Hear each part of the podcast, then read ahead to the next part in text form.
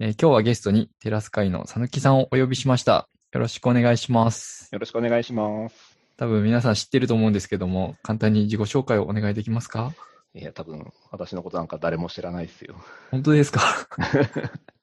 レジェンド、日本ではレジェンドですよね、もいいえ、あの、レジェンドは金ピカの人たちですよ。なので、あの、きちんと自己紹介をしたいと思います。はい。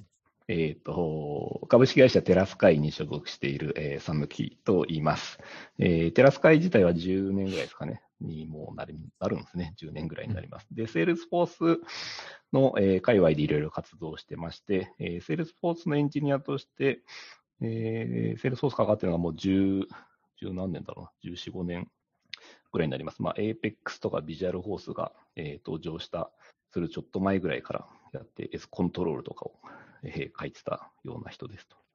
で、えっ、と、まあ、いわゆる SI の、えーお仕事としてお客さん向けの、えー、 Salesforce 上でのシステム開発などをしたり、あとは最近は、あのーうちの社内では、あのー特に人材開発に力を入れていて、あのー中途や新卒の教育やなどを、えーしてますと。あとは、まあ、コミュニティ界隈では、えー今、えー2つほどコミュニティグループやってまして、えー一つが Salesforce デベロッパーグループルーキー会というもので、まあ、ちょっと最近あまりできてないですけども、デベロッパーの初心者向けの、えーコミュニティをやっておりますと。で、もう一つがユーザー会で、えー新機能トレイルブレイザーズ文化会っていうのをやってまして、まあ、も主にアドミンの方向けに Salesforce のメジャーバージョンアップの新機能を紹介するという、えーグループのリーダーもやっております。えー今日はどんな話ができるかわかりませんけども、よろしくお願いします。はい。よろしくお願いします。はい。ルーキー会、あまりできてないですね、最近。そうですね、えー最後にやったのが多分、え1年ぐらい前ですかね。なるほど1年ちょっと前かな。だいぶ充電しましたね。充電、そうですね。あの、過充電しすぎですね。まあ、あの、理由はいろいろあるんですけども、やっぱコロナの影響は大きくて、あの、もともとルーキー会は、あの、モブプログラミングとか、あの、ハンズオンを中心で、えーまあ、実際に Apex コード書いてみようとか、えーライトニング作ってみようとか、いうのをやってたんで、あの、オフラインメインで、あの、サポートしながらやってるグループだったんですよね。うんうん。なんで、それがまあコロナによって、えーまあ直接会うっていうのが難しくなってしまったところで、うん、なかなかオンラインでのハンズオンって難しいなと。特に初心者向けなんで、手厚くサポートしたいっていうのがあって、で、まあ、ルーキー会結構何十人とか来ていただくことが多いんで、そうなると難しいなと、もやもやしながら1年ぐらい経っちゃいましたね。うんうん。そうですよね。なんか、やってる画面を見す、後ろから眺めながら、困ってる姿を眺めながらじゃないとサポートしづらいですよね。そうなんですよね。なんか、結構一方通行でやるのは簡単なんですよね。まあ、セミナーって言ったらいいんですかね。あの、ひたすらこうですよ、こうですよって言っていくのはできるんですけども。で、それが詰まった時に、ヘルプを出してもらうのが結構難しいし、サポートするのも難しいんで、で、ヘルプ仮に出してもらうと、まあ、結局、オンラインのイベントって、まあ、画面一つっていうか、もちろん、あの、チャンネルいくつか作ることできるんですけど、基本一つでやってるんで、そこを占有してしまうじゃないですか。うんうん。サポートに対して。そうすると、法が進まなかったりとか、他の困ってる人へのサポートができないんで、うん。まあ、もちろん、あの、ブレイクアウトセッションとかでいくつか作るっていうのもできるんですけども、負けてしまうと、今度、別の部屋に行った人たちが戻ってきたときに、なんか、うんと、待ってなきゃいけないとか、うんえーついてこれないとかっていうような問題があって、難しいなぁと思って、できてないんですよね。ね。はい。まあ、いくつか解決策として、まあ、少人数でやるっていうのは、ありだ、ありだと思うんですけども、うん10人未満とか。うん。あとは、以前、寺子屋かな？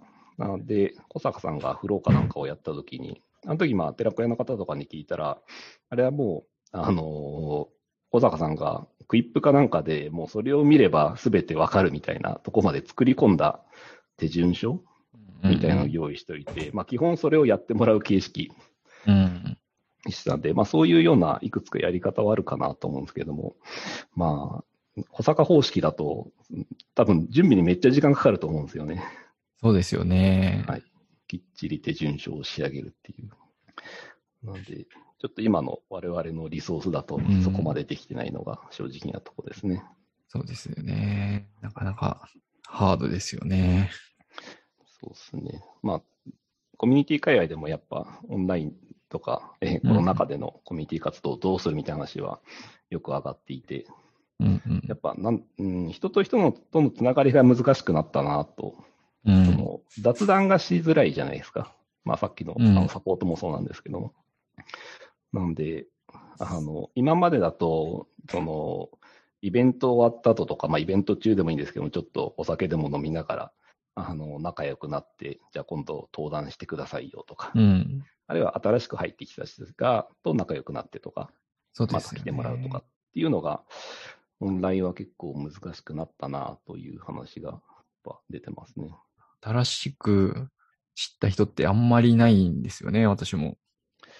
そうですよね。なんかオフラインの時だったら、なんか、どうも、はじめましてみたいなう感じで、ん。ちょっとグループに入ってきて一緒に話すとかあったんですけども、オンラインだと、うん、やっぱちょっと繰り返しなんですけど、雑談が難しいんで、そうなんですよ、ね。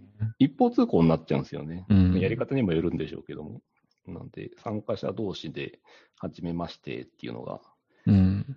あまりなくて。で、なんか女子部とか、なんかアドミン女子部かな？とか、うんうん。あの辺とかは結構うまいことやってるなと思ってて、あの、本当少人数制で、あの、お茶会でしたっけ、うんなんかお茶会ってやってましたよね。はい、やってて、ああいうような、まあなんか、うん。ゆるいトークみたいな感じであれば、こう、コミュニケーションもできるのかなと思いましたけども。ジャパンドリーミンでも少し試してましたよね。ああ、レイクアウトセッションで4人ぐらいに分けて自己紹介ざっとしてもらうみたい私、あの、はい、夜は参加できなかったんですけども、なるほはい、そんな話は聞きました。倉谷さんもなんか、登壇 LT やったとか？な。そうなんですよ。なんかドキドキしながらこう準備してたんですけど、あの、自己紹介をしろと言われて、うん、そわそわしてますっていう紹介をしておし終わったと。えーあれ何人ぐらい参加されてたんですかね、その懇親会は。ああ、何人なんでしょうね。あまり覚えてないですけど。何人か分かんないとこで LT やってたわけですね。そうですね。うん、まあそうですね。そのやり方も一つですけども、やっぱ少人数でちょっとやらないとコミュニケーションは難しいですね。うん。そうですよね。そういう意味だと、あの、まあ、新人教育とか中東の教育の方をされているということなんですけども、はい割と似た難しさがあるんじゃないかなという気がしたんですけども。ああありますね。まあ多分、新人教育に限らない仕事の進め方とかでも、本当対面で会うことが少なくなった分、うコミュんニ。ケーションとか雑談が難しくなるっていうのは、まあコロナ禍の課題だとは思うんですけども、うんまあ特にやっぱ新人さんとかは、あのーなんだろう、ヘルプを、なんだろうな、出しにくいというか、やっぱ、わからないって言いづらかったりするじゃないですか。なんかうん、進めてて、あの、わかんないことがあったときに、ヘルプを出せないと、こちらもなかなか助けづらいんで、うん。その辺は、あの、課題としてあったし、で、実際去年の4月とかも、えっともう、全ほぼオンラインでやってたんですよね。うん。なっちゃいますよね。はい。なんで、で、まあ、できる限り、あの、こちらとしてはサポートするようにとかはうんうしてん。いたんですけども、やはりその例年の対面で集まってやってる研修と比べると、なんだろうな、質問が少なかった感じはしますね。なるほど。何かうまく活かせるための工夫みたいなのってうんと。まあ、やっぱ、飲み会みたいなのやりましたけどもね、オンラインでうーん。やったりとか、あとは、あの、うちの場合だと、新卒一人に対して必ずメンターみたいな、あの、教育担当っていうんですかね、その、研修の講師以外で、その現場側の、あの、兄貴分、姉貴分みたいな人がつくんで、で、メンターの方とは本当毎日、あの、ミーティングというか、朝会とかをやってもらったりとかしていたんで、そちら側で、あの、吸収してもらってた感じですね。あすごいですね。一人に一人つくんですね。もう配属先が大体決まってて、その配属先の先輩みたいな感じなんですか？そうですね。あの、入社の時点ですでに配属先が決まってるんで、なるほど。で、あの、チームのマネージャーとか部長とかがメンター決めて、うんうん。まあ、大体、あの、ちょっと上の先輩ぐらいがアサインされて、うん。まあ自分も通ってきている道なので、あの、先輩にしたら、まあそういった方とかが、あの、相談乗ったりとかはしてくれてたみたいですね。なるほど。そうですよね。まあ、中途だとまあそういうのやりや、人数もそんなに多くないのでやりやすいですけども、うん新人だと多いから大変ですけどね。ね。あのー去年はうち新卒25名だったんですようね。ん。で、今年はさらに増えてるんですよね。ちょっと人数言っていいのかわかんないんで、言わないんですけど、あの、1.5倍ぐらいに増えてて、すごい。はい。なんで、いっぱいまた4月から入ってきて、うん。えーその分メンターもたくさんうんうんうん。アサインされてると思います。すごいですね。まあ、ありがたいことですね。まあでもやっぱり1対1でやる。まあそれまでもやられてたんですかね。割と。あそうですね。まあ、あのコロナ以前からはやって、うんもうやってたんですけども、まあ、特にコロナになって後とかは、あの特に1対1のミーティングとかはうん重要視してましたね。ね、朝会とかが増やした感じなんですかね。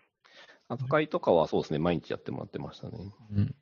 まあ、その、雑談がとにかく減ってしまって、うん。で、えっ、と、某、なんだろう、某ソニックなんちゃらの人がこう雑草みたいな話をするじゃないですか。はいはいはい。あの、ほうれん草ではなくて、今は、えー雑草、雑談、えー相談でしたっけ、うん。そうですね。で雑草っていう話をして、まあ、まさになんかそういうところで、あのうん雑談とか、えーしてる中であ、そういえばちょっとここ気になってたんですけど、とか、うん。いうようなあの相談がしやすくなるんで、で、えーまあ、特にあの心理的な、あの安全性とかも発案していく中で、こう、醸成されていくと思うので、ですよね。うん。まあちょっとしたコツみたいなのってなかなかこう普通に説明するだけじゃ出てこなくて、うん。実はこんなのもこう考えればいいんだよみたいなのもありますしね。で、こうやっぱ、いやってしまいがちなのが、何かあったら聞いてねっていうのって、まあ、私も言ってしまうんですけども、うん。そのやっぱ新卒とか、あの、なんだろうな、若手からすると、質問しづらいんですよね。うん。まあ、忙しそうにしてますからね。そうなんですよね。で、特にコロナでもう相手が何してるかわからないとうん。いう状況の中で、えーまあ多分どこの会社もチャットツールみたいな、あの、入れてると思いますけども、うんそういうので、なんかちょっといいですかって、うんと。ても言いづらいと思うんですね。うんまあもちろん、あの、そうしなきゃいけない、それが新卒の役割ではあるんですけども、うん。なんで、まあ、まだ人間関係とかコミュニケーションが取れてないうちに、あの、何かあったら聞いてねは、結構ハードルが高いなと。まあ、これはコロナ以前から感じてはいたんですけども。うん。なんで、できる限り、その、反強制的に話す時間を設けて、まうんあ、朝会とかもそうですけども。で、まあ、特に仕事の話でもなくてもいいんで、雑談とかしながら、その中で何か聞きたいことがあれば、あそういえば、このことなんですけどって、聞きやすい雰囲気を作るっていうところはすごい心がけてましたね。うん。そうですよね。そうなんですよ。難しいですよね。なかなか、まあ次のステップとしてくるのが、その人しか知らないみたいな状況になるので、うん、また別の人ともこううまく話させるとか、いう仕組み作りとかに進んでいくのが結構ハードル高いなと思ってるのが。そうですね。あの、飲み会みたいなもので以前は、こう、例えば部門を超えてとか、ちょっと、なんか話す機会があったりとかありましたけど、今飲み会とかもできないんで、そうですよね。こう、まあうん特にさ、話にさん、なんだろう、自分、その新人が話、直接話さなくても、周りで聞いてるだけで人間性とか人間関係とか分かってくるから、その中でまた話しやすくなったりもするのがありますからね。で、まあ、それに対して、まあ、仕事としてやってるわけじゃないんですけど、半分趣味としてやってるのが、あの、まあ、ゲームで、あの、通じ合うっていうところで。結構、まあ、飲み会の代わりじゃないですけども、あの、オンラインゲームとかをうんうん。夜集まって、で、まあ、いろんな部門の人とかに声かけて、やったりして、うんで。そこでちょっとこう知り合ったりとか仲良くなって、で、ついでに仕事の話も、まあ、できるようになるというのもあって、まあ、半分というか、9割ぐらい私の単純な趣味というか、遊びなんですけども、まあ、あの、新卒の人だったり、あの、他の部門の人だったりとか、うんうんうん。参加してもらいながらゲームやったりしてますね。なるほど。いいですよね。まあなんか飲み会も好き嫌いがあったりするから、うん。なんかそういうゲームとか別のコミュニケーションをサポートするものがあるといいですよね。そうですね。コロナが収まった後でも別にそういう選択肢はいろいろあっていいのかなとうん。思いますけどもね。うん。やっぱりなんか、ただ話すだけっていうよりかは協力しながらとか、一緒に考えながらっていうのは、はい。ある種仕事に通じるところもあるので、うんうんうん。それはそれでいいなと思います。はい。何やってるんですか？ちなみに。ちなみにですか、ちなみにですけど、まあ、アマンガースという、あの、ああ、人狼の人狼の、宇宙人狼のやつをやっていて、まあ、スマホで無料でやることもできるんで、うん。で、まあ、クロスプラットフォーム対応してるんで、スイッチとか、えー PC からでも同じように遊べるんで、あの、手軽にできるんで、うん。おすすめですね。おすすめですね。あの、この間、あの、ボドゲフォースってあの、セールスフォースのコミュニティ界隈のメンバーで、あの、ボドゲとか以前やってたんですけども、うんうん。まあ、その辺のメンバーと Among Us やったりとかしましたね。ええまあ、ぜひ、倉谷さんも今度。私はすぐに殺されそうなんで。あの、面白いですよ。なんかうちの会社の、いや、なんか、は、この前初めてや、やったとかはいはい。言ってたような気がします。なんか、結構奥深いんですよね。あうのん。手軽にできるんですけど。ねえいろいろあるけど、ボードゲームも昔は、ちょっと実際のボードゲームで遊んでるとかいう人もいましたけどね、なかなかコロナになったりとか、忙しくなったりして、できない時間も続いてたので、まあね、まあそういう交流もあるといいですよね。コロナでなんかあの、まあ、ちょっと仕事業務面の話というか、あれに戻りますけども、はい。見てなんか覚えるみたいなことって、本当できなくなったなと思って、うん2年ってこう、隣に先輩とかが座ってたりとかして、まあ、ちょっとコード書くとこ見せてもらったりとかうん。する中で、え、今のどうどうやるんですかとか、その、うんそのツールなんですかみたいな、いうのが、なかなかできなくなったので、うん。その辺も、あの、その、なんだろうな、教育面のところでは、私はデメリデメリットだと思っていて、あの、在宅業務とか、リモートとかは。で、その辺のデメリットってすぐ、なんか、なんだろうな、見えてくるわけじゃないんですよね。うんその、うん。それが多分今後何年かする、したときに、うん。なんか出てくるのかなっていうところは、ちょっと怖いですけどね。そうですね。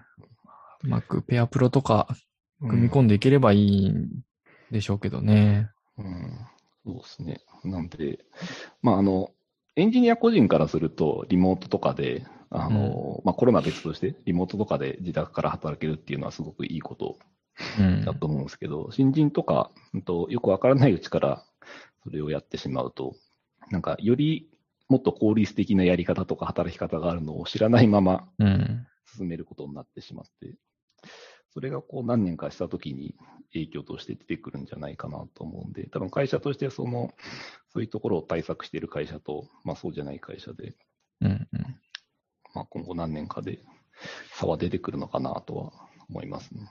ですね。まあ、新人とかだと本当に、あの、タスクの切り方とか、うんうん進め方とか、そういうところから教えないといけない人もいたりとかしますしね。そうなんですよね。本当はあの、コピペのやり方からなんですよね。あの、コントロール A とか、うコンん。トロール C みたいなところとかも、まあ本当知らないっていうような人もいるんで、そういうのはなんか、あの、先輩とかやってるのを見て、え、今のどうやるんですかみたいな。そうか。スマホ世代だと知らない子が。そうなんですよね。なんで知ってる前提で進めちゃうと、うん。うんまあかといってなんか、すべてをなんか、うんとこれ知ってますか？あれ知ってますか？って、教育側でやるのも困難だし、ですよね。タイピングとかもうん。教えないといけないですよね。そうですね。まあ、一応大学とかでまあパソコンとか触ってたりするんで、ですけども、まあ、あの、タイプのスピードとかは、あの、やっぱ差はありますね。うん。そうですよね。なるほど。また、もうすぐ始まりますけど、準備は大丈夫ですか？準備ですか？準備は、えー、鋭意準備中っていう感じですね。うん。はい。まあ、あの、例年やってる内容とそこまで大きくは変えてないんですけどうも、ん。毎年こう、多少バージョンアップさせてるんで、その準備とかはあって、まあ、この時期忙しいんですよね、どうしても。うん。そうですよね。始まってからも忙しいですけど、準備期間がやっぱり大変ですよね。はい。毎年大体その4月まで準備が終わらなくて、え ーやりながら準備するみたいうな。ん。感じなんですよね。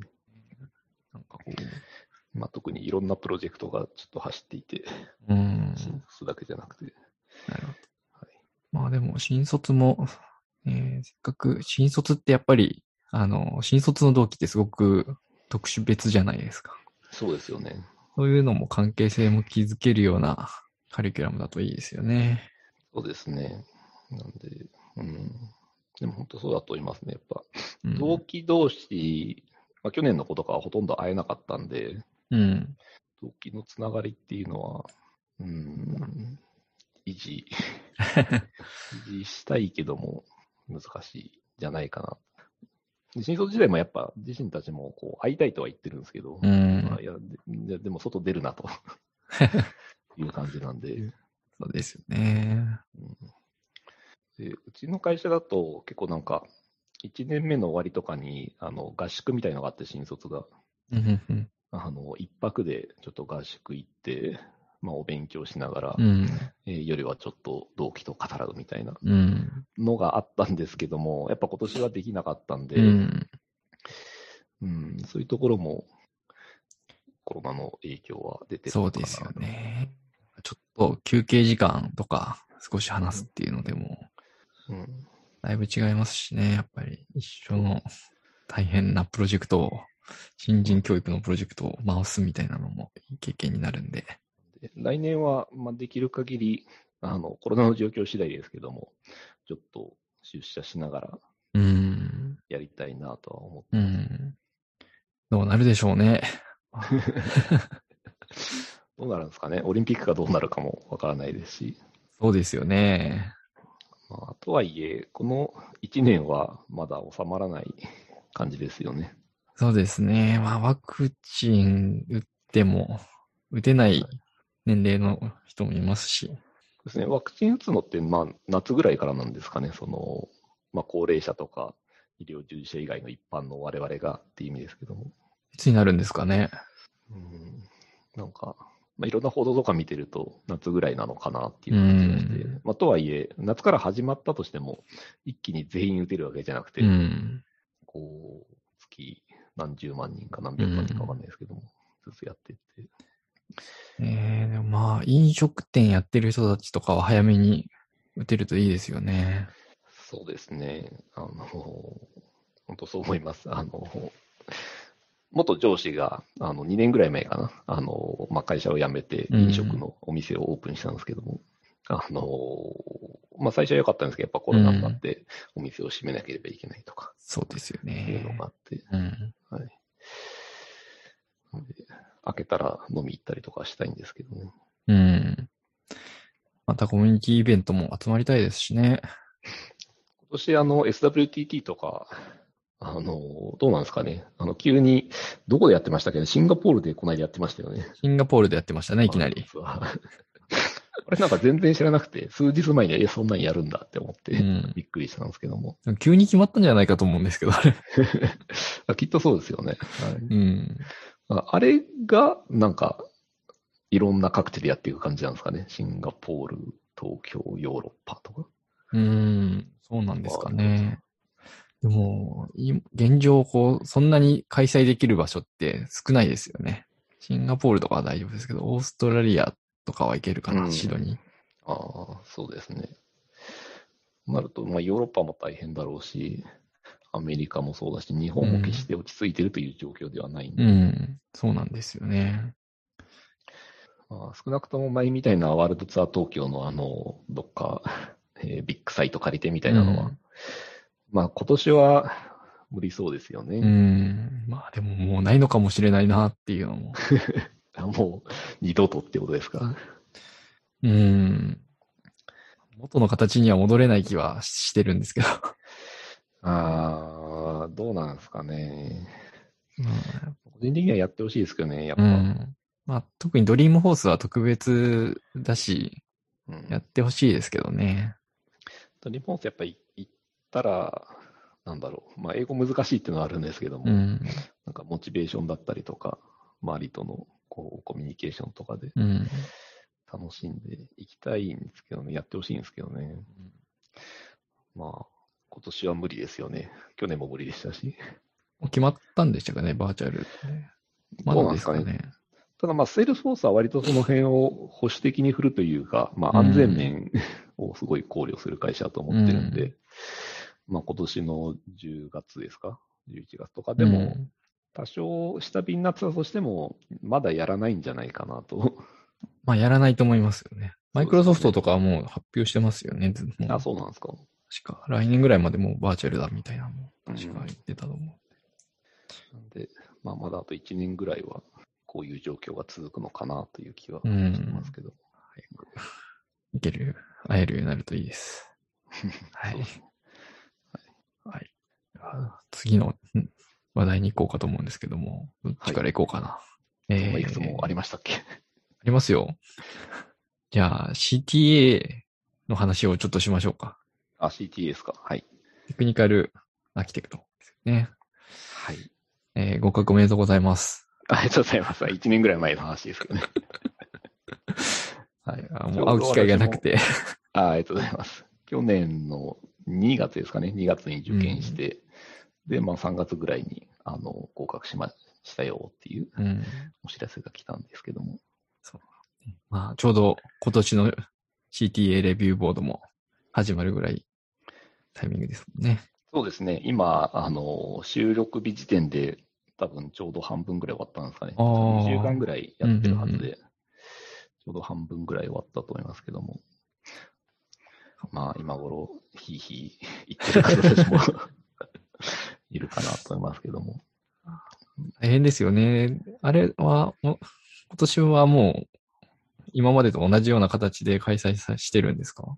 あ、えっと、対面でってバーチャいう。バーチャルなんです。はい、バーチャルですね。あの、リモートで、去年の、去年ぐらいかな、去年の9月とかから、ああ、バーチャルなんですね、もう。はい。やり方ちょっと変わって、あの、まあ、以前は年1回の試験だったんですよね。うんうん。で、えっと、試験時間もなんか、まあ、2時間とかあったんですけど、えー、去年の9月ぐらいからバーチャルになったのかな、確か。去年の、はい。去年はそうですよね。バーチャルじゃないと厳しいですもんね、もう。で、時間も3時間に増えて、その、なんだろう、最初のシナリオを読んだり、プレゼン資料を作るところが。で、まあ、バーチャルだとちょっと、私はバーチャルで受けたことないんですけど、その、ちょっとだけ環境を触らせてもらったときに、あの、なんだろう、リモートディスクトップみたいなツールでやるんですよね。うんうんうん。なんで、タイムラグがあって、なるほど。はい。向こうのデスクトップで、その、パワポかなんかで資料を作るみたいな感じなんで、ちょっと資料を作るのも、あの、慣れないと大変だっていう話は聞きましたけども。うーん。そうか。そうですよね。今まではホワイトボードとか使ってましたよね。そうですね。ホワイトボードとか、あの、まあ、でっかい、あの、画用紙というか、まあ、うん。あの、白い、模造紙ですよね。はい、模造紙渡されて、うんうんで、そこに、あの、データモデル書いたりとか、ランドスケープ図を書いたりとか、えーしていたんですけども、それがねプレできなうん。プレゼンになると書くのに時間がかかりますよね、プレゼン資料は。そうですね。あの、あとは、その、まあ、手元の紙に書いてもいいらしいんですよね。うんうんで、書いたものを、なんか、写真、画像にして送るとか、そのカメラに映すとか、なるほど。そういうやり方もできるらしい。うんうんとはいえ、その、今までの受け方とちょっと変わってくるんで、もし過去に受けたか、ことがある人は、注意が必要ですね。うん。まあ、受ける人も、見る人も大変ですね。そうですね。レビューする側も、うん。やはり大変だと思います。私も去年、あの、実際のその試験のレビューはまだやってないんですけども、うん。まあ、勉強会というか、うんあの、何回かやってたりしてたんで、で、その時にやっぱバーチャルでやることになるんで、なんか、ちょっとその、なんか、おうんあのシーケンス書いてくださいとかっていうのが言いづらいんですよね。うん、そうですよね。オスのなんか認可のフロー書いてくださいとか、まあ、よく試験では聞かれる話なんですけども。そうですよね。まあ、そのあたりの、あの、ツールの進化がまだ追いついてない感じがしますよね。うん、そうですね。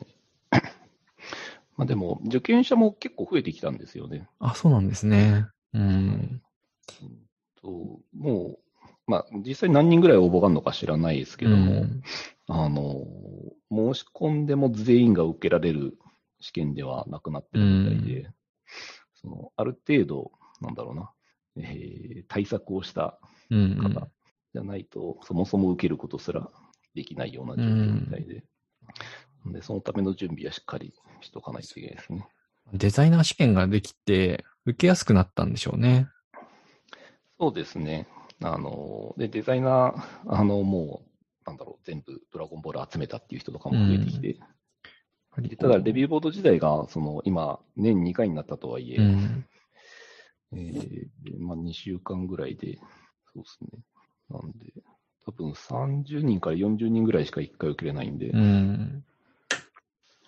なんで、受けたいっていう人は増えてきてる。まあ、受ける資格がある人は 増えてきてるけども、うん。試験のやり方がちょっと特殊ですからね、その、単純な筆記試験じゃなくて、うん。そうですね。レゼン試験になるんで、ほんとやるとくたくさんになるんですよね。半日ぐらい試験かかるんですけど、あの、終わった後の解放感、やばいですよ。なんかあの、まあ、去年合格したんですけど、その時やっぱ一番嬉しかったのが、あの、もう受けなくてもいいんだっていうとこですね。まあ、あの、別に強制的に受けろって言われ言われたわけじゃないんですけども、まあ、なんか立場的にちょっと早く取らんとなっていうことで。受けてたんで、そうですよね。でも数少ない MVP プラス CTA 持ちって。そうですね。まあ、MVP って、まあ、倉谷さんも MVP なんでご存知だと思うんですけど、まあ、セールスフォースに対しての知識も求められるというか、ある前提なんですけども、何かそれに対して試験があるわけではないじゃないですか。コントリビューションですからね。そうなんですよね。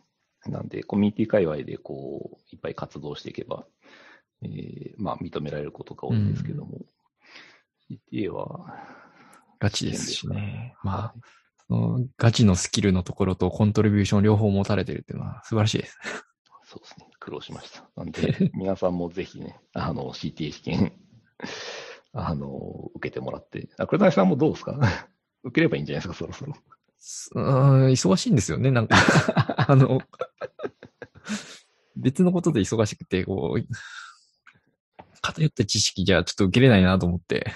そうですね、幅広く。まあでも、あの、倉谷さんの得意な領域とかももちろん、あの、テストとかね、CI とか。ね、なんかインテグレーションをすることがないので、基本的には製品開発のところにいると。うんいやーそうなんですよ。なので、アイデンティティと周りとか偏ってたりしますし。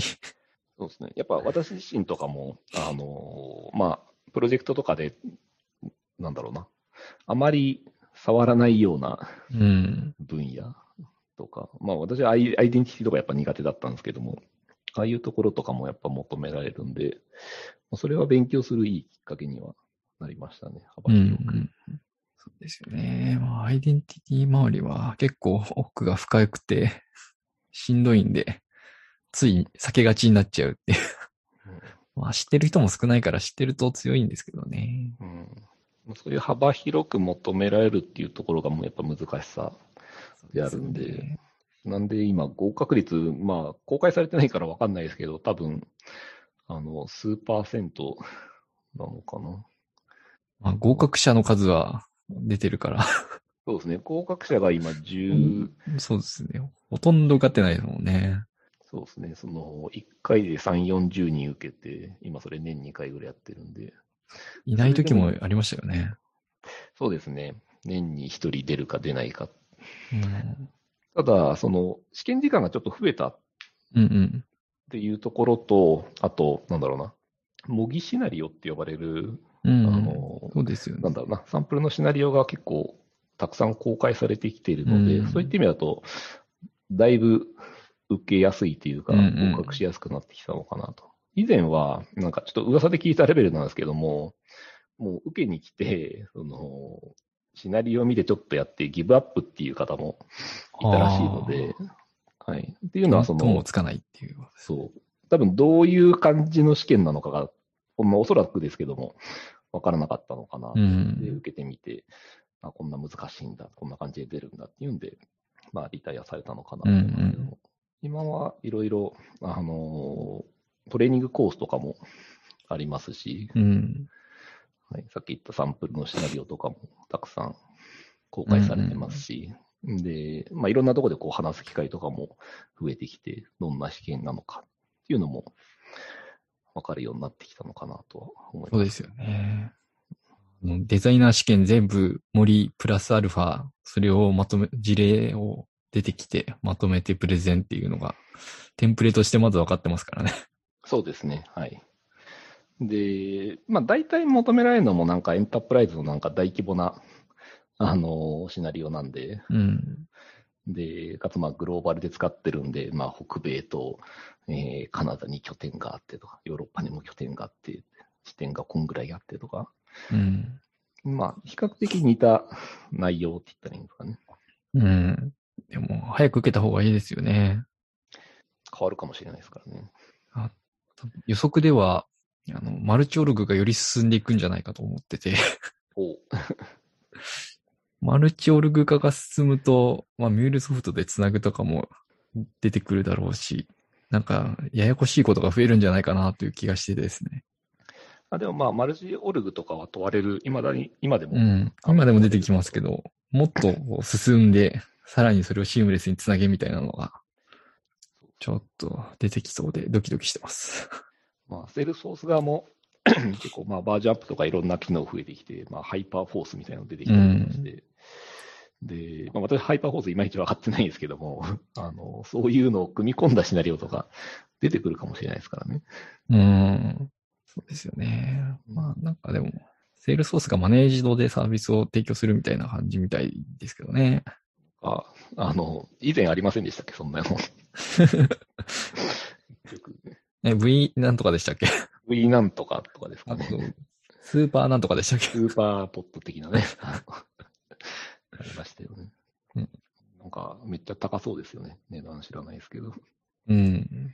そうですね。なんかでも、この前 MVP 向けにウェビナーやってて、はい。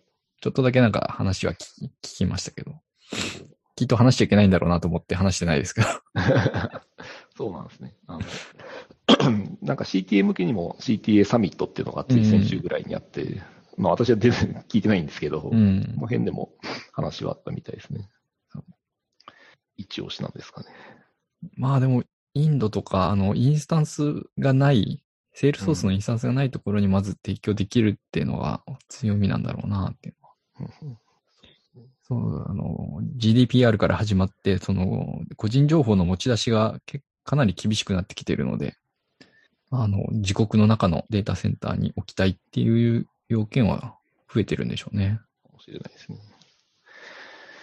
まあ幸いね、日本ははい東京と神戸で国外に出ないような仕組みになってるから、あんまり使う人も少なそうかなとは思うんですうんうん東京という名の神奈川のデータセンターですね。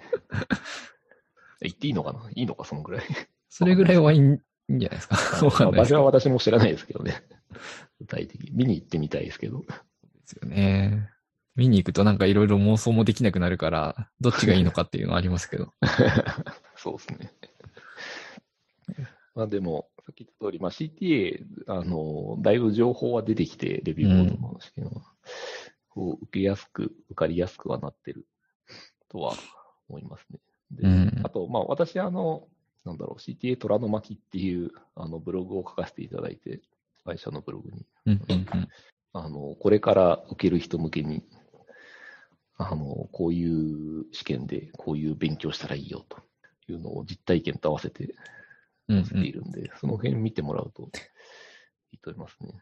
いや、それは、ショーノートに貼っときましょはい。あの、まあ、セールスフォースが提供している、あの、開発者向けのドキュメントとかでも、う。あの、うんうんこの辺見たらいいよっていうのさっき言ってたような、あの、アイデンティティの実装ガイドとか、シングルサインオン実装ガイドとか、うん。インテグレーションパターンの、なんか、ドキュメントとか、LDV のベストプラクティスとか、うん。うん。いっぱいあるんで、まあ、その辺の リンクとかも載ってますし、ぜひやってもらいたいですね。そうですよね。まあ、そういえば MFA が必須になるっていうのははい。騒ぎになってますけど、これは、本当にやるんですかね？だからもう、正気ですかって感じではあありますけど。なんか、思い切りましたね。そう。で、まあ SS をすればいいんだろうって思ってた人に対して、また追い打ちのように、あの、ああ、SSO 側で MFA をちゃんとしてくださいねっていうはい、私が来るという、なかなか追い打ちをかけてくるなと思って見てましたけど。皆さんどうするんですかね？あの、セールスフォースのあのアプリの何でしたっけ？オーセンティケーターでしたっけ、うん。あれを入れたりするのが手っ取り早いといえば手っ取り早いのかなと思ったんですけど。そうですね。はライトニングログインですか？はい。でもまあ、あの、スマホをちゃんと社給しているとか、BYOD で使えるようにしてる会社さんはいいんですけど、そうじゃない会社さんは、やっぱりなんかどんぐりを配るか、なんかしないといけないので、多分、なんか、その辺、グレーになってる会社が多いんですよね。うん、使用のスマホを業務に利用してもいいかって、うん、多分使ってる人多いと思うんですけども、まあ今のご時世だとちょっとメール見たりとか、チャット見たりとか、そうですね。だから電話をするとなると結構かかるから、会社ので携帯配るかみたいなのありますけど、ちょっと見るぐらいだったら、グレーな会社多いですよね。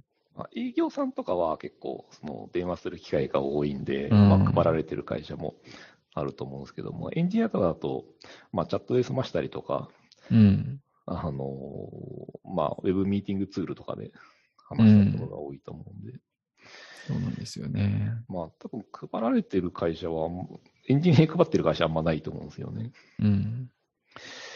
そうしたときに、うん、どうするのかな。ルール決めなきゃいけないんですよね。そのうん。このアプリはいいけど、なんか、エクセルはダメだよとか、なんか資料をダウンロードするのはダメだよとか、うん。その中の一つに Salesforce のオーセンティケーターは入れてもいいようん。ってなって。いやでもそうなったときになんか、しエンジニアの気持ちというか、社員の気持ちはどうなんですかね。あの自分でこう、あの、購入して、あの、ギガの使用料を払っているスマホを業務に利用させるのか。そうなんですよね。じゃあ Wi-Fi もつなぐのかってなると、ちょっとなかなかまたややこしい問題が発生しそうで。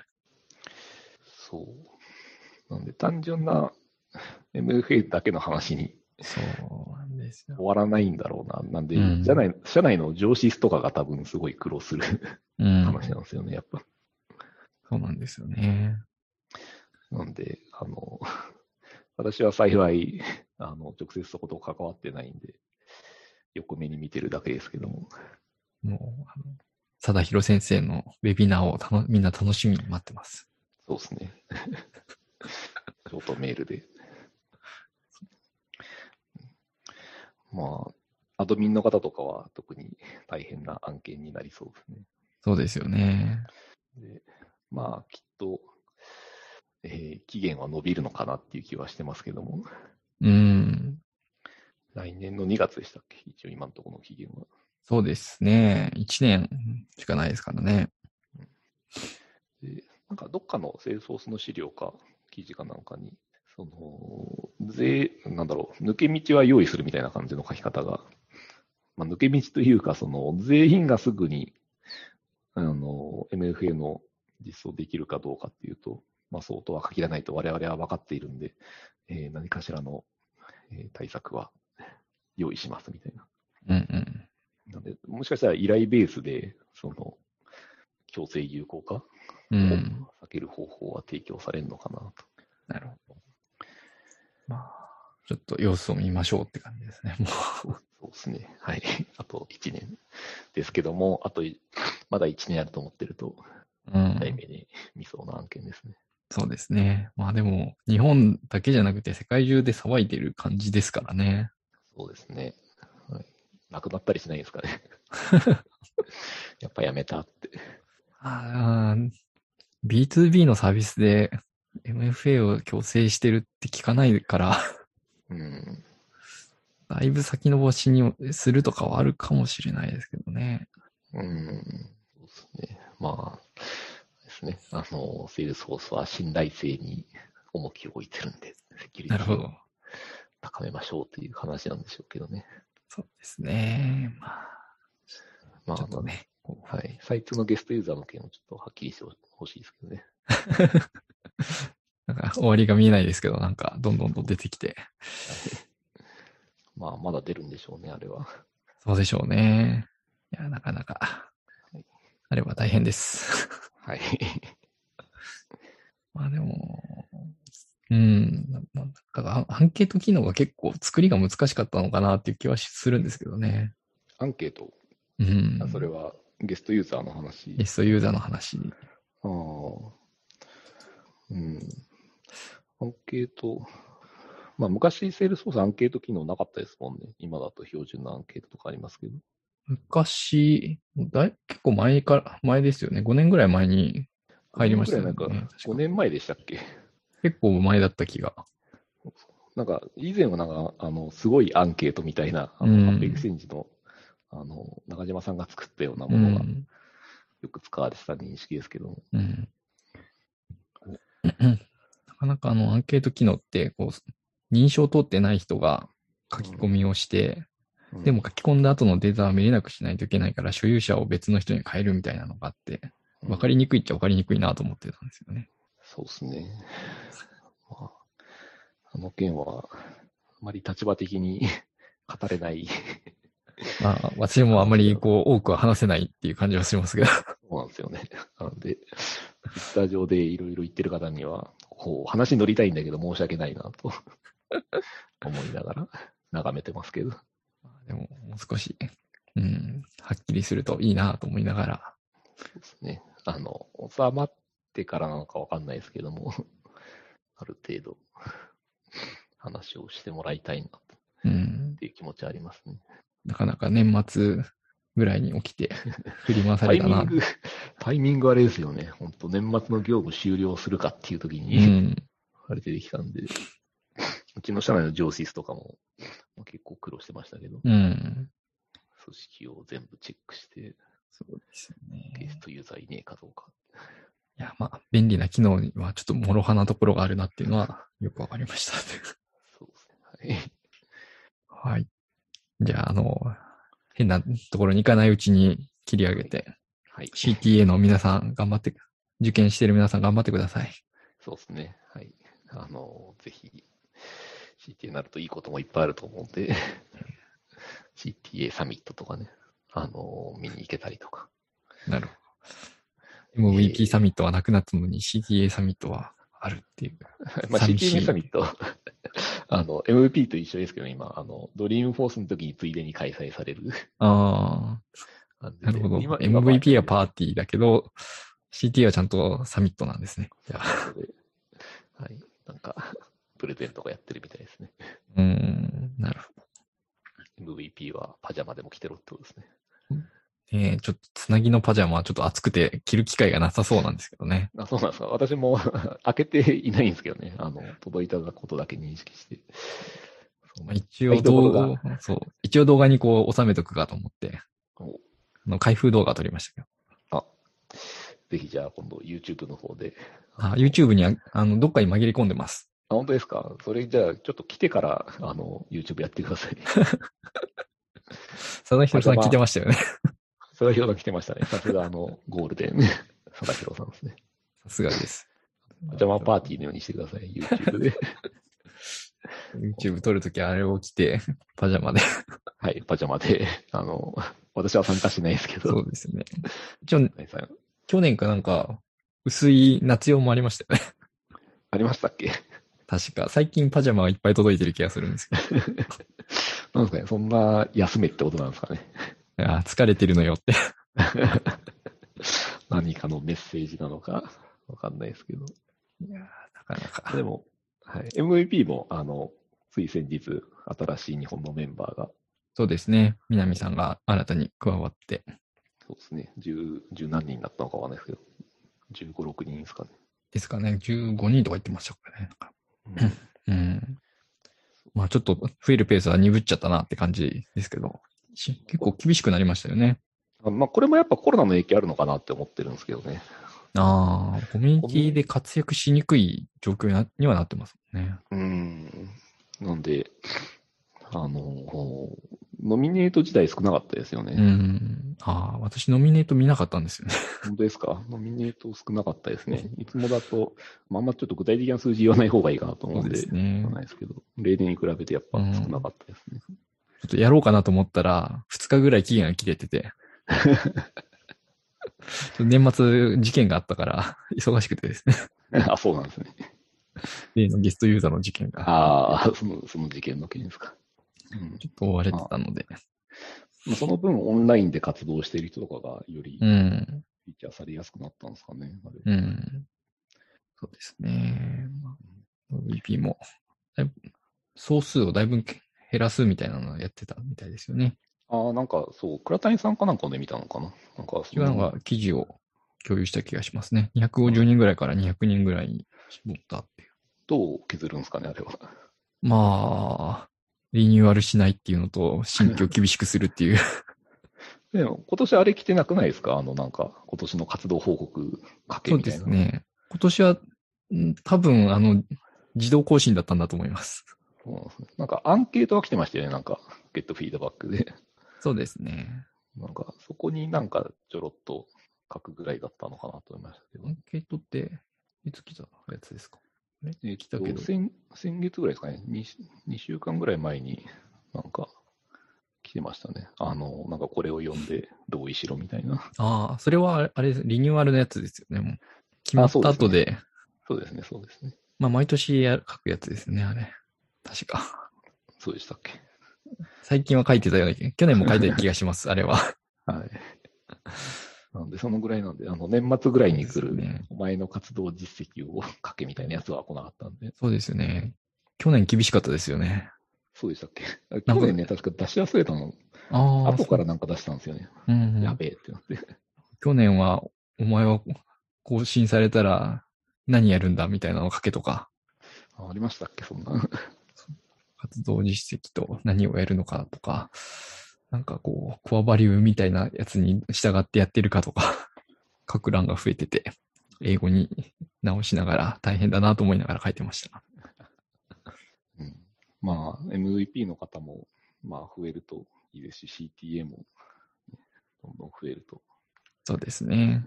はいまあ、エコシステムを拡大してるから、まあ増えないと、それはそれで健全じゃないとは思うので。もう、レジェンドといえば聞こえばいいですけども、老害に なっていくんで、いやいや、新しい方とかもこう入ってきてね、新陳代謝するといいかなと。そうですね。はい。まあ、コミュニティとかはね、結構新しい人やっぱ入ってきて、うん。あの、デベロッパーグループも、あの、会長変わったりしましたけどね。そうですね。うんすごい活動をしてるなと思って見てますけど。うんただ個人的には結構参加できないんですけどね、今結構。夜のイベントが参加しづうらくて。あちょっとお子さん、子供できると難しくなりますよね。そうなんですよね。あの、デベロッパーコミュニティ、あの、いつもワイワイやってた頃は全然独身だったんで、うんバリバリ いけたんですけども。子供できたりとか、と会社に行ってないと、ついでに寄って帰るっていうのがやりにくいとか、はい。若干ある。時間帯がちょうど厳しいんですよね。だいたいあの7時からとかじゃないですか。はいはいイベントって。ご飯頃です。そうそう。ご飯終わって風呂入れるかっていうようなタイミングなんで。ね。一番忙しい時ですもんね。はい。9時ぐらいとかなら結構参加できるんですけど、まあ、ゲームやったりとかもしてるんで、うんうんうん。夜の勉強会とかね。そう。暑いんですけど、ねじゃあ、黙々黙々、黙々会を9時半ぐらいから、9時半ぐらいから 時間ぐらい。寝落ちしていくっていうね。はい。じゃあ、最後の話題かな。えっ、と、大学の先生をされるそうで、ああ、それ触れるんですね。それ、まあそんなふ そんなにネタじゃないっていう。話すほどのことはないんですけど、そうですね。あの、大学で、まあ、セールスフォースに関する講座を開かせていただくことになりました。あの、まあ、ぜひご参加くださいと言えないんですけど、あの、いやー、あの超高生として。はいやっぱあの、オンラインでやるんで、うんうん。学生さんしか、あの、参加できないですけど、うん。まあ、あこの情報系話をされるんですか？あ、まあ、えーアドミンですね。うん。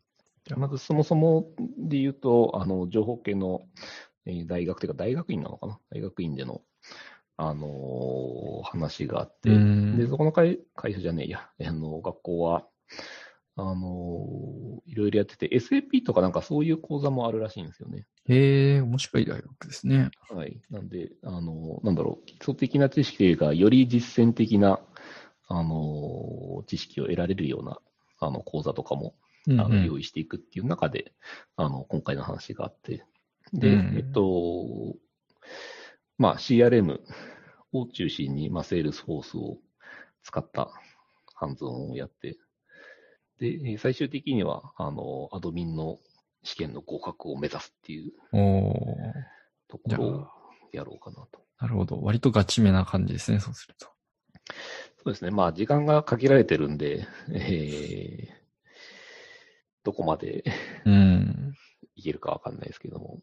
あと、なんか、試験、資格だけの知識にしたくないなっていう思いはあって、あの、資格対策だけやると、本当、じゃあ、練習問題ひたすらやりましょうってなっちゃうんで、うん。そうすると、まあ、授業としても面白みはないんで、まあ、やっぱりそもそも、はい、CRM とか SFA っていうのは、まあ、こういうものなんだよっていう考え方があった上で、その中で、まあ、セールスフォースの、あの、ハンズオンとかやりながら、あの、カスタマイズしていって、ねで、それが、はい、結果として資格取得できるような知識にうん。なればいいな。そうですね。大学生だと業務とか知らないですからね。そうなんですよね。うん。ザモデルから話さないとじゃないですか。そうですね。はい。まあ、そういうなんか、あの、プロセスみたいな話とかもしていかないといけないなとは思うんっ。てるんですけども。課題図書でまずはこれを読んできてください。そうですね。えーまあ、あとは何ですかね。あのーあなんだっけ、何言おうとしたんだっけな。セールスフォースの、うん。あのーまあ、授業をやるんですけども、えーあ何言おうとしたんだっけな。忘れちゃいました。ごめんなさい。余計なちゃちゃを入れちゃいました。思い出したら言います。まあ、とりあえず今回初めてやる感じなんで、うん。ちょっと試験的な位置づけもありますけども。ねえ、まあ、う ん大学生としても単位の認定をどう取るんだっていうのもありますし。そうですね。あの、そこの設計から今やってるんで、ああ、それも一緒にやってると、心理教育もあって大変ですね。そうですね。はい。まあ、単位は基本、えっ、と、まあ、試験というか、あの、まあ、パーセンテージで授業の態度とか、あの、うん課題の提出だとか、うん。えーまあ、最後にやる模擬試験の、えーが合格できるかどうかとか、そういうところで単位認定はする予定ですけども。うん。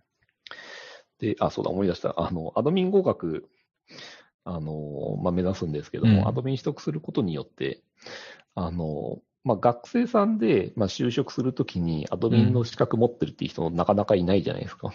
まあ、いないですね。高いですし。はい。そうそうそう。なかなか個人で受ける、えーっていうものでもないんで、ね、あの、基本情報とかあったら、えー5000円ぐらいでしたっけ？なんで、うん、そうですね個人で。ちょっとやろうかなってなりますけども、あのみんなと2万ぐらいかな。なんで、なかなか個人で受けづらいですけども。で、まあ今回、あの、セールスフォースさんからも、あの、支援を受けて、バウチャーとかの提供とかもできるようになったんで、いいですね。はい、合格してもらって。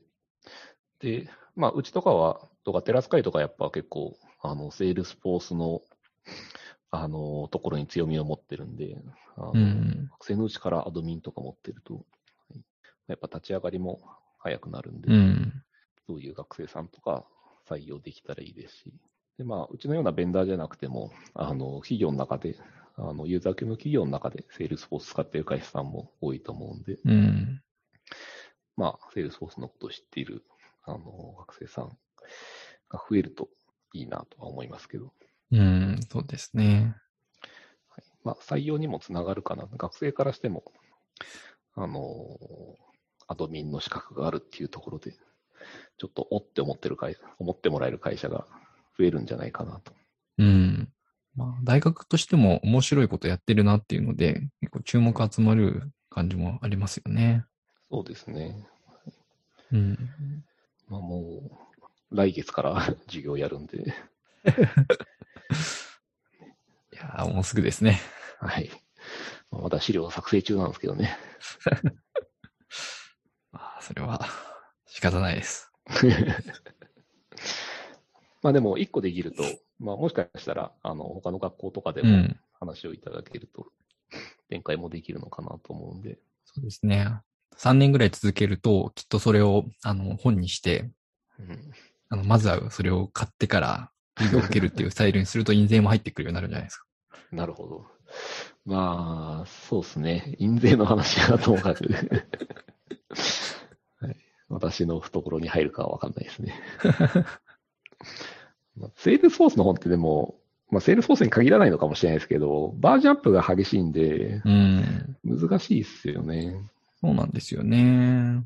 あの、い以前うちのテラス会でも、あの、今岡、うん。フォース .com のすべてという本をそ書いて、う。私もちょっとだけお手伝いさせてもらったんですけうど、ん。フォース .com ですからね。もう名前変わっちゃいましたからね。はい。で、まあ、機能的なところは本当、うんいろんな機能が追加されたりとかバージョンアップしていくんで、その時本に返した内容ががベストじゃなくなってしまう。うん。例えばフローとかが追加されることによって、トリガー書かなくても良くなってしまったりとかして、そういうところのアップデートを追いかけるのが本はうん。大変かなと。ですね。 Advanced Apex ってご存知です、あれはすごいですよね。まあ、中読んだことないですけど、え英語ですよね。英語のやつです。今、はい第3版 ?4 版？ええそんな出てるんですね。内容が全然厚みも違うな、みたいな。えー海外だと結構ありますよね、セールスフォースうも。ん。あの、シシンガポールの MVP のヨハンさんも、あの、アナリティクスかなんかでしたっけ？そうですよね。書いても、はい書かれてましたよね。はい。もう、本だけどサブスクリプションでずっとアップデートし続ければいいんじゃないですか。ああ、なるほど。大変。書く側大変ですね。えそれだけでチームが必要ですよね。でも今度なんかセールスフォースももう出たのかな？なんか、あ、まだ出るんです？あのーはい。アマゾンで見かけましたけども。ええまあ、LWC とか全然ないですからね。まあ、開発者ガイドがしっかりしてるから、いるのかっていうのもありますけど。うん。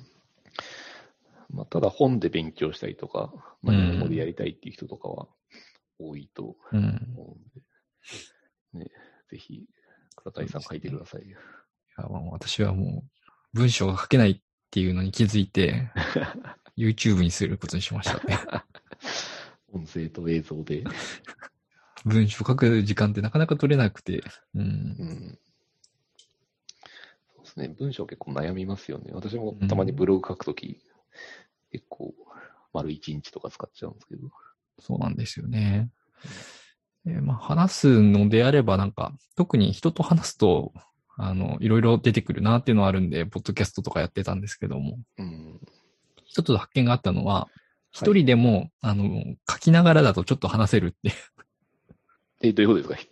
自分で書きながら、そうですね、あの、なんだホワイトボードに書きながら話すスタイルで YouTube を何本か上げてるんですけど、ああ、そういうことですか。それならちょっと話せるって。なるほど。書くよりかはやりやすいですか？そうなんですよね。まあ、多分何かしら破綻してるんだろうなと思いながら、まあ、それでも勢いで話すっていうのはありだなと思って。うん。じゃあ次はパジャマを着て、ホワイトボードの前に。ちょっとね、あの、ず、iPad で Apple Pencil 使って書きながらやってるんですよ、今。ええ面白いですね。でもなんか絵が地味だなと思って、どうしようかなと悩んでるとこです。サムネイルがかっこよかったですもんね。サムネイル、こう、新しいカメラを買ってですね、はい。ただ撮りたかっただけっていう。なんか、あえてやってると、編集技術みたいなのも上がってくるんじゃないですか。そうですね。編集も、あの、キリがなくて、どこまで習得すればいいのかっていうのがなかなか難しいんですよね。うんまあか編集スキルが欲しいんですよね、今。すごい。 DaVinci Resolve 使って編集してます。ソフトかなんかですか？ソフトです。えー無料で使えるんですけど、社長さんが変わってるんで、あの、無料なんだけど、あの、プロが使えるぐらいのレベルのものを無料で配ってるみたいへえ、いいですね。いや、なんかあの、まあ、教育とかを主にやってるんで、教育用の動画とかを作ろうとかするときな。うに、ん。そうですよね。はい、その辺の編集技術が求められるうん。ようになってきてると感じるんで、配信技術というか、編集技術というか、なんか必要なんだろうなと思って、YouTube も始めてみたところもあるんで。うん。で、最近、まあ、最近というか、まあ、結構前からなんですけど、マイクロラーニングみたいなものが流行っていて、うん要は短時間で学ぶ。うんうんで、YouTube とかもなんか短いじゃないですか、今動画。うんもう10分ぐらいで大体終わって、うん。サクサク見れるっていうんで、教育とかもなんか、本当あの、10分とかで終わるようなものをどんどん繰り返しやるみたいなものが増えてるんで、なるほど。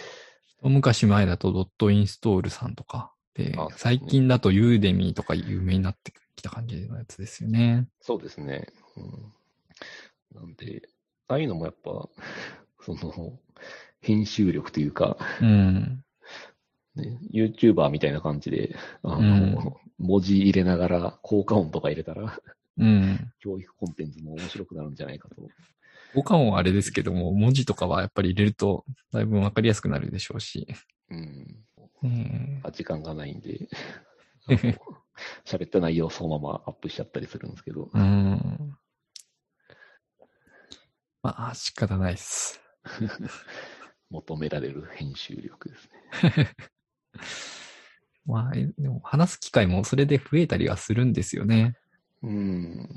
なんて言ってまあ割と普通だと発表だと、その、LT をするとか、イベントの時にちょっと話すぐらいだったんですけども、なんか YouTube とかだと、まあ、勝手に発表資料を作って発表してあげとくっていうのができるなと思ったりもするので。ああ、そうですね。特にイベントとかなくてもうん。あげられますもんね。うん。YouTuber。あの、セールスフォースの YouTuber っていうと、一人、まあ以前から活動されてる、クレバーの長谷川さんはい。ですよね。アドミン向けなんで、まああんま私見たことないんですけど、うん。あの、もともとあの方は YouTuber なんですよね。もともと YouTuber らしいですね。はい。だから、きっとクオリティもすごいんじゃないかなと。うん。私も、あんまりこう中身は見お見かけしてないので。あでも、倉谷さんはうん。第二の YouTuber として、セールスフォース界の？いやー、なんか全然伸びないですよね。話してる内容がマニアックすぎて。ま あでも、ああいうのって、その、最初のうちは伸びないんじゃないですか。あの、たくさんこうコンテンツが増えていくことによって、いつかバズったり。うん。そうですね。なので、まあちょっと YouTube も、あの、音声はな、音声だけで、画面はこう固定画面を出して、配信しようかなと企んでるんですけど、はい、あれ、この間、何でしたっけ？親方かなんか出たのは何でしたっけ ?YouTube の方でしたっけ？あれ YouTube です。あー あの、ちょっとまだ見てないですけど、どんな話をしたんですか？もう、セールスフォースフローの画面をこういじりながら、あれこんなにオプションあるんだみたいな話をこう延々とこうゆるゆるしてました。ゆるゆるする。じゃあ、ぜひ、そちらの方もご覧くださいっていう感じですね。そうですね。あの、ぜひ、あの、ご覧いただいて、あの、サブスクリプションのチャンネル登録してもらえれば、は きっと励みになるので、い。ぜひ。じゃあ、あの、さぬきさんも始めましょう。何ですか ?YouTube ですか？YouTube。?YouTube か。YouTube か。そうですね。まあ、でももうちょっと落ち着いてからですよね、家庭が。そうですね。まだちょっと子供が小さいんで、うん。二人とも小学校に上がったら楽になるんですかね？どうなんですかね？わかんないです。うちようやく卒園したんで、あこの前卒園式やって、4月から小学校で、まだわからないですけども。まあでも、こう、大きくなってくるとやっぱり楽は楽になりますよね。うち上の子が再来年うん。卒園で、下の子はまだ幼稚園すら入ってないんで、うん。まあ幼稚園に入るとまたちょっと楽になりますもんね。うん。まあ、ただ夜はあんま変わんないのかなと、結局、確かにご。飯食べて、風呂入って寝かせるみたいな。寝た後ですね。そう。一人で寝るようになったらいいのかなと思うんですけど、あれまだ寝ないですよね、一人だと。寝ます？黒谷さんストーリーでも、まあ近くにいれば寝ますけど、近くにはいてほしいって言ってますね。そうですよね。離れちゃうと、まだダメなんで、うん。もう少し時間かかりそうですね。そうですね。まあですね。まあ、会社の時間でやってください。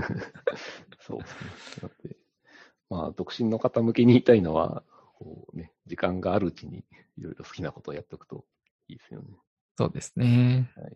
で別にまあ、それが不幸だとは思わないですけども、やっぱ時間の使い方がだいぶ変わってくるんで、自分のために使える時間がうん。あの、いろいろやっておくといいですね。やっぱり優先順位をつけて大事なものに絞らざるを得なくなってきますよね。そうですね。で、あの、独身時代やってたものを削っていかなきゃいけないうん。ので、そこの視野選択から外すものとかは、うん。うん、結構出てきました。そうですね。まあ、小学校を卒業すればもう、割と勝手にやりそうな気はするんですけど、うん。まあ、それまではって感じはしますし。うんで私で言うと、そのコミュニティのその勉強会みたいなところには、最近も出れてないですね。うんからのやつとか。そうですね。まあ、私は耳だけ参加してうん。るっていうぐらいですね。うん。人生ですね。それはそれでいはい。いと思います。はい。いろいろステージが変わってくるってことですね。うん。まあ、逆に生産性を高めてちゃんとできるときにやるっていうのも身についてくるので、うん。うん。まあ、それはそれでいいのかなと思ってはいたりしますね。そうですね。はい。はい。う んじゃあ、こんなもんで終わりましょうかね。はい。はい。まあ、なんか、だらだら話しちゃいましたけど、こんな感じでよかったんですかね。大丈夫ですよ。多分。あそうじゃあ、あと多は分、。倉田さんの編集でいい感じに。いや、多分取って出しですね。はい、わかりました。はい。はい。じゃあ終わります。えー今回は migration.fm エピソード44になります。ご意見、ご感想、ご要望は、ハッシュタグマイグレーション FM をつけてツイートしていただけると幸いです。iTunes の評価や感想などもお待ちしておりますのでよろしくお願いします。えー YouTube も始めたので、えーそちらもぜひ見ていただけると嬉しいなと思います。今回のゲストは、さぬきさんでした。ありがとうございました。ありがとうございました。